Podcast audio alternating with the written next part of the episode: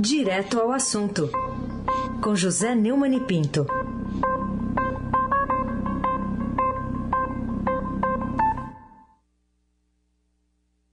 Já já tem o Neumani aqui com a gente no Jornal Eldorado para o comentário desta quarta-feira. Eu lembro que você participa aqui com a gente pelo WhatsApp, que é o nove nove quatro oito um um sete sete sete. Tá aí o Neumani. Bom dia, Neumani. Bom Oi, dia, Raíssa Abac, Carolina Ercolim. Bom dia. Laís Gotardo, Ronaldinho Mendes e o Transatlântico no Suez, Clã Bonfim, Emanuel, Alice Isadora. Bom dia, melhor ouvinte, ouvinte da Rádio Eldorado cento e sete vírgula três F M. Raíssa Abac, o craque. Vamos lá, vamos começar com o presidente Bolsonaro, que ele está seis horas à nossa frente lá no Oriente Médio. Então, por exemplo, agora lá, sete e trinta e sete, lá uma e trinta e sete da tarde. Então, o que ele falar agora, o pessoal tem que correr aqui o dia inteiro depois para encontrar a explicação. Ontem, por exemplo, ele falou num reajuste para os servidores públicos caso a P E C dos precatórios seja aprovada no Senado. O que, que você diz disso, Neumani? É... O Bolsonaro, ele se lançou na política como terrorista, ameaçando pôr bombas em quartéis se não aumentassem o soldo. E desde então, ele tem primeiro vivido só da política. O Bolsonaro nunca teve um emprego na vida. Ele sempre teve um serviço, sempre foi do serviço público, né? E sempre foi sustentado por nós e sempre foi um desocupado, né? É, agora ele está, como o Raíssa contou, anunciando que vai aproveitar a, os noventa e tantos bilhões é, liberados pelo, graças ao, às emendas bilionárias dos deputados liderados pelo presidente da Câmara, o seu assecla Arthur Lira, é, prometendo o, o O mundos, mundos e fundos, como dizia minha avó, é, para ganha, tentar ganhar a eleição e dar marcha ré ao Brasil, né? Essa proposta da emenda à Constituição é uma coisa absolutamente ominosa, né?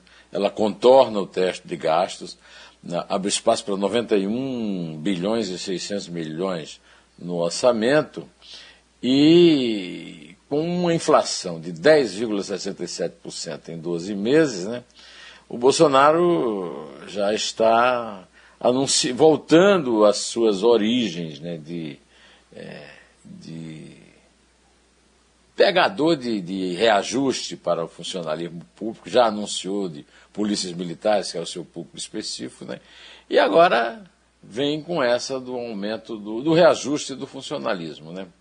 O, o, o editorial, o, o pobre é só pretexto, é, que nós acabamos de ouvir aqui, é, termina de uma forma bastante crítica e com a qual eu concordo e assumo aqui.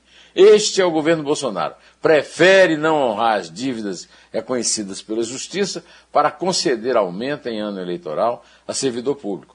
E a manobra é realizada sob suposta motivação social. Jair Bolsonaro consegue ser a cabal farsa de suas promessas. Na campanha vende antipetismo. No governo entrega a essência do lulopetismo. Vale-se dos pobres para seus interesses eleitorais, mesmo que isso destrua o país. O pobre é só pretexto. É isso aí. A P E C dos precatórios é uma infâmia sem justificativa nenhuma, a não ser a descarada tentativa de ganhar a reeleição e continuar dando marcha ré no país em dois mil e vinte e dois. Trata-se, como lembra bem o editorial, citado pelo Estadão, usar o povo como pretexto para repetir mais uma vez tudo o que o P T fez. Carolina Ercolim, tintim por tintim. O presidente da República gravou um vídeo numa suíte lá de quarenta e sete mil reais de diária na sua visita ao Bahrein, mas disse que a hospedagem foi paga pelo rei, Al-Khalifa, do país visitado. O que esse vídeo revela de mais importante nas atitudes do chefe do Executivo do Brasil? Em três minutos e quarenta e cinco segundos, ele mostrou os ambientes de seu quarto no hotel de luxo no país. afirmou que a hospedagem não é paga com dinheiro público, mas sim uma cortesia do governo local. É, segundo ele mesmo, a diária do hotel custa quarenta e seis mil reais. Nós não sabemos se nada disso é verdade, se é só quarenta e seis mil reais, porque chegou a ser divulgado que eram mais de setenta mil. É, se realmente o rei está pagando, ninguém vai lá perguntar ao rei, né? De qualquer maneira, ele está dizendo que também no Catar a hospedagem é gratuita e que jamais ficaria num local como esse pago com o dinheiro dos brasileiros. Bom, primeiro, nós não sabemos se é verdade mesmo, se a hospedagem está sendo paga, né? É, ele disse que poderia pagar o hotel sem problema nenhum, que o contribuinte estaria pagando. Agora, não responde, até agora não contou quem é que paga a comitiva que está pagando lá no Golfo Pérsico. E olha, não é pouca gente não. Tem um tal de Nicolas Ferreira, Ferreira vereador do P R T B em Belo Horizonte. Os deputados federais Eduardo Bolsonaro e Hélio Lopes, é, que, aliás, o Raíssa, estou achando que deve ser criado um cargo para ele, o viajador-geral da República, né? Yeah. O senador Flávio Bolsonaro, é, o Paulo Guedes, mentindo, participando de uma disputa, quem mente mais com o Bolsonaro, é, o ministro da Economia, e Mário Frias. O que é que vai fazer o secretário especial da Cultura no Golfo Pérsico, né? Além disso, está também o general Augusto Heleno das relações, é, o, do, do, da, é, relações é, não, do, como é que chama? Da segurança institucional, o Carlos França das relações exteriores, do turismo, Gilson Machado, o sanfoneiro do Brucelose, o Walter Braga Neto, da Defesa. Oh, será que ele está estudando lá a possibilidade do Brasil intervir militarmente no Golfo Pérsico, né? ou, ou, ou enfrentar lá ah, os, os, os Emirados? Não é que está fazendo o ministro da Defesa numa visita? Ah, o ministro de Minas e Energia, Bento e Albuquerque, será que ele vai aprender como é que evita o, o apagão, né, lá no, no Golfo Pérsico, né? Olha, o Magno Malta, que recusou ser o vice de Bolsonaro em dezoito, perdeu prestígio em Brasília, também está lá. O que faz o, Mário, o, o Magno Malta? Quem está pagando a viagem dele? O deslumbramento do vídeo já é uma agressão aos famintos que continuam pagando essa conta pesada. Mas a omissão de mais esse trem da alegria é ominosa. Está tudo no meu artigo, As Mil e Uma Mentiras de Bolsonaro em Dubai, é, circulando no blog do Neumann e no portal do Estadão. Raíssa Abac, o craque. Então vamos lá, Bahrein, que quer dizer dois mares, então tem, tem dois mares lá para eles curtirem também. O, o Neumann, queria que você falasse um pouco de uma reportagem que está hoje no, no Estadão aqui, mostrando uma interferência inédita do Planalto, fazendo até a seleção de questões do Enem, que eles chamam aqui de questões sensíveis. Queria sua opinião sobre essa notícia às vésperas da realização, da realização do Exame Nacional do Ensino Médio. Agora, a primeira prova é domingo. O, governo Jair, o desgoverno Jair Bolsonaro vem usando diversas estratégias, como impressão de provas, análise de pessoas externas ao Instituto Nacional de Estudos e Pesquisas Educacionais, Anísio Teixeira, para tentar controlar o conteúdo do Exame Nacional do Exame Médio, do Ensino Médio, Enem. Servidores, trinta e sete servidores pediram exoneração do órgão, falando em pressão para tocar itens.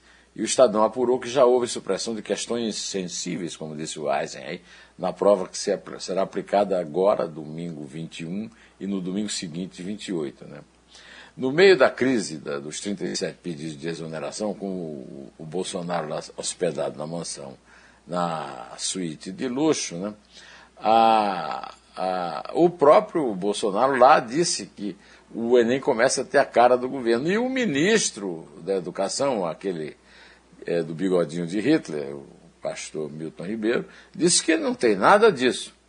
É, é, primeiro ele disse que teria acesso prévio às perguntas, depois recuou. E na terça-feira, é, ou seja, ontem, disse que não houve interferência. Um dos dois está mentindo, ou quem sabe os dois. Certo é que a interferência, a interferência é criminosa, precisa ser revertida e proibida. E para isso, o Tribunal de Contas da União, o Supremo Tribunal Federal, o Congresso Nacional precisam agir.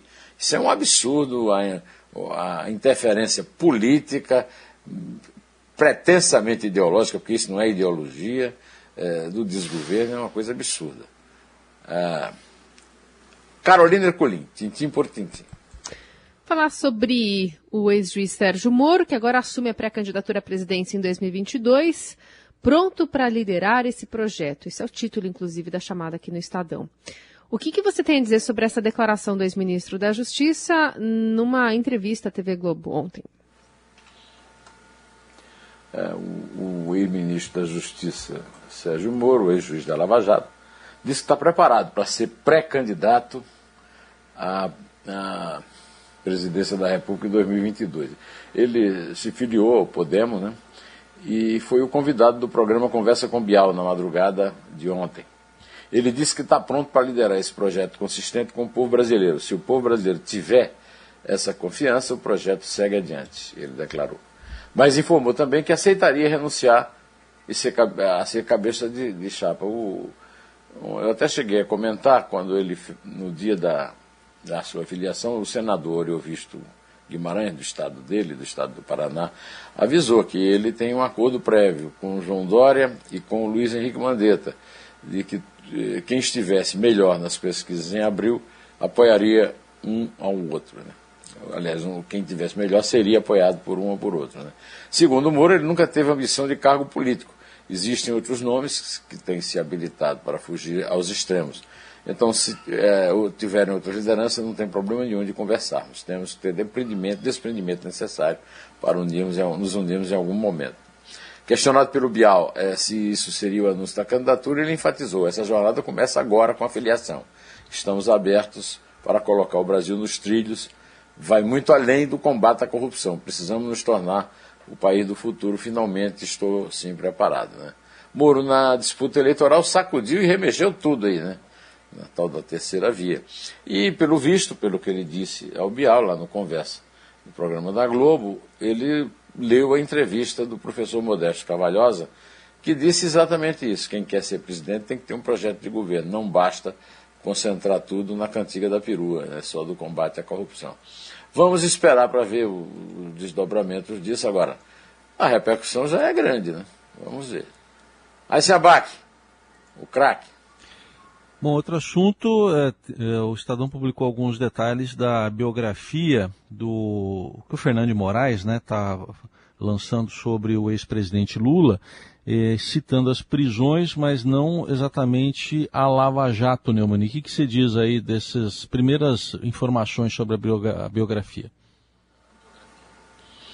Ah, reportagem de Marcelo Godoy, dizendo que as primeiras cento e sessenta e cinco páginas da biografia de Lula, na Companhia das Letras, do jornalista e escritor Fernando Moraes, descrevem é, detalhadamente horas de tensão antes dele, do Lula se entregar aos delegados da Polícia Federal que o levaram a Curitiba, e sua vida na cadeia, libertação em oito de novembro. Só que antes disso, aconteceram os processos pelos quais eles foram condenados, e não há é, nenhuma é, referência a isso, né? Segundo o, o Godoy, isso é completado por cartas escritas é, do cárcere. É, Fernando Moraes é livre para escrever o que quiser. Agora, seu público merecia pelo menos um registro de fatos que foram amplamente noticiados no mundo inteiro sobre os processos da Lava Jato em que Lula é réu. Esse é um problema dele, né? Quem quiser ler o livro, lê sabendo que o livro tem ali a opinião do autor, o que é uma coisa natural. Carolina Ercolim, tintim por tintim. Queria que você falasse um pouquinho sobre esse anúncio do Ministério da Saúde sobre a redução do período, né, da dose de reforço, aliás, prevendo é, dose, então, para quem é maior de dezoito anos nesse calendário é, repaginado aí. Queria te ouvir sobre a sua opinião, né, sobre esse anúncio, também o que tem dito os especialistas sobre o assunto. É, o, o Brasil tem cento e vinte e cinco milhões e quinhentas mil pessoas totalmente imunizadas contra a Covid. cinquenta e oito vírgula oitenta e sete por cento da população, segundo o levantamento do consórcio dos veículos de imprensa. É, o simples levantamento já é um, uma indicação da forma absurda com que o Ministério da Saúde, com a saída do Mandetta, desde a saída do Mandetta, é, está é, conduzido, conduzindo o fato. Essa medida que o Ministério está anunciando é correta. Agora, está faltando uma coisa, está faltando o reconhecimento de que a vacina salva vidas, e isso está sendo provado no Brasil. Está ah, faltando um elogio da autoridade sanitária ao SUS. O SUS é realmente um, um, uma instituição que merece todo o respeito e todo o aplauso da sociedade brasileira, a brasileira, apesar de todos os seus defeitos. E esse ódio à vacina praticada por um governo que se diz negacionista, mas é negocionista, foi um crime inominável que matou muita gente. Nós temos que é, chamar a atenção para o fato de que essa vacinação só é possível porque houve uma comissão parlamentar de inquérito no Senado que revelou dados gravíssimos de negociatas na compra de vacinas e que forçou o governo a comprar vacina. Agora o governo está tomando medidas corretas, mas como se estivesse é, caindo de paraquedas, né? Como aquela história do sujeito que caiu do décimo quarto andar e saiu andando e o povo todo é, lá se, se reuniu na calçada e ele perguntou o que é que estava acontecendo. É mais ou menos isso que está acontecendo no Brasil e, e não, não vemos um pedido de desculpa. Enquanto acontece isso, em vez do seu Bolsonaro estar comemorando aqui, está visitando ditaduras medievais no Golfo Pérsico e, e, e gozando da cara de brasileiros por estar numa, numa suíte teoricamente paga pelo presidente dos dois mares, é? Dois mares? Dois Bahrein. mares, é. O rei é, lá, né? O califa, acho que é califa lá, enfim. O nome dele é Al-Khalifa, né? O rei do Bahrein. Al-Khalifa. Tem seis filhos, seis filhos. Aí o Bolsonaro deve ter até inveja dele, porque ele só conseguiu é, é quatro, né? Cinco. Né? É, pois é, mas isso aí não, é, não, não vem ao caso. A medida é correta, está faltando um pedido de desculpas. Devia ser até pessoal a cada família que perdeu um parente por causa dessa política absurda do Brasil contra a vacina. Né? E o Brasil está sendo é, beneficiado pela existência do SUS e de uma comissão parlamentar de inquérito que obrigou o governo a fazer, cumprir parte de sua obrigação. Bom, é, podemos contar, Carolina, por favor. É três. É dois. É um. Em pé.